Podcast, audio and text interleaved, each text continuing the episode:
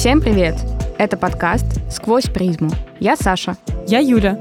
Наше агентство «Призма» разрабатывает образовательные проекты для компаний, которые заботятся о развитии своих сотрудников. В подкаст мы приглашаем двух экспертов с полярными точками зрения на вопросы образования и не только. Мы посмотрим сквозь их призму и найдем точки соприкосновения. Или нет. Поехали!